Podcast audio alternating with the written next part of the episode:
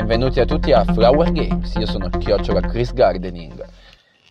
E in questo podcast andremo a cercare di capire meglio tutto ciò che è verde ornamentale. Mi spiego, io sono un giardiniere ornamentale, quindi sono lo stronzo che la mattina presto vi sveglia alle 8, 8 e mezzo la mattina con le motoseghe, il decespugliatore, il tagliasiepi e tutto ciò che può fare casino per rovinare il vostro sonno il sabato, la domenica, il martedì, il giovedì, insomma, durante la settimana vi rompe i coglioni.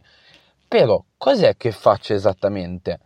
In questo podcast voglio affrontare esattamente questo tema. Quindi andremo a parlare di piante, come si suddividono, come vivono, come si potano, come possono vivere meglio, come possono vivere peggio, cosa sta bene in quell'angolino della vostra casa, nella vostra stanza, così vuoto e così triste, perché un po' di verde sta sempre bene un po' dappertutto alla fine, no?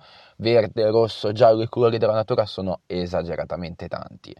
Quindi, quindi andremo ad affrontare queste tematiche un po' con i fitofact che trovate su Instagram, come vi ho già detto a chiocciola Chris Gardening, un po' con varie curiosità, varie tematiche e analizzando pianta per pianta, arriveremo fra una decina d'anni probabilmente a sapere tutto ciò che di base, di base c'è da sapere. Ma voi vi chiederete, allora perché si chiama Flower Games? Cosa c'entrano i games con i fiori, con queste cose?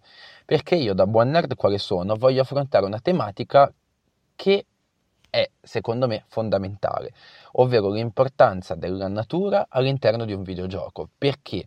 Perché c'è gente che ci spende tempo e pazienza e tanta pazienza a cercare di capire quale pianta è meglio o quale pianta è peggio in quel determinato contesto in quel videogioco.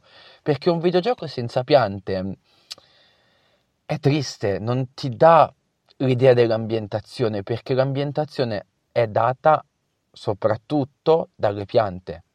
Immaginatevi una Central Park senza il park, senza piante. E che cazzo è Central Park? Una cacata. Immaginatevi i giardini di Milano. Immaginatevi Milano senza i giardini. Quindi andremo ad affrontare tutte queste cose perché il verde è così importante e perché, ma soprattutto perché gli alberi non hanno, ancora, non hanno ancora capito che è sbagliato dare ossigeno proprio a tutti e perché ci vogliono bene probabilmente. Spero che l'introduzione vi sia piaciuta, spero che mi ascoltiate nel prossimo podcast e vi invito a seguirmi su Instagram, chiocciola.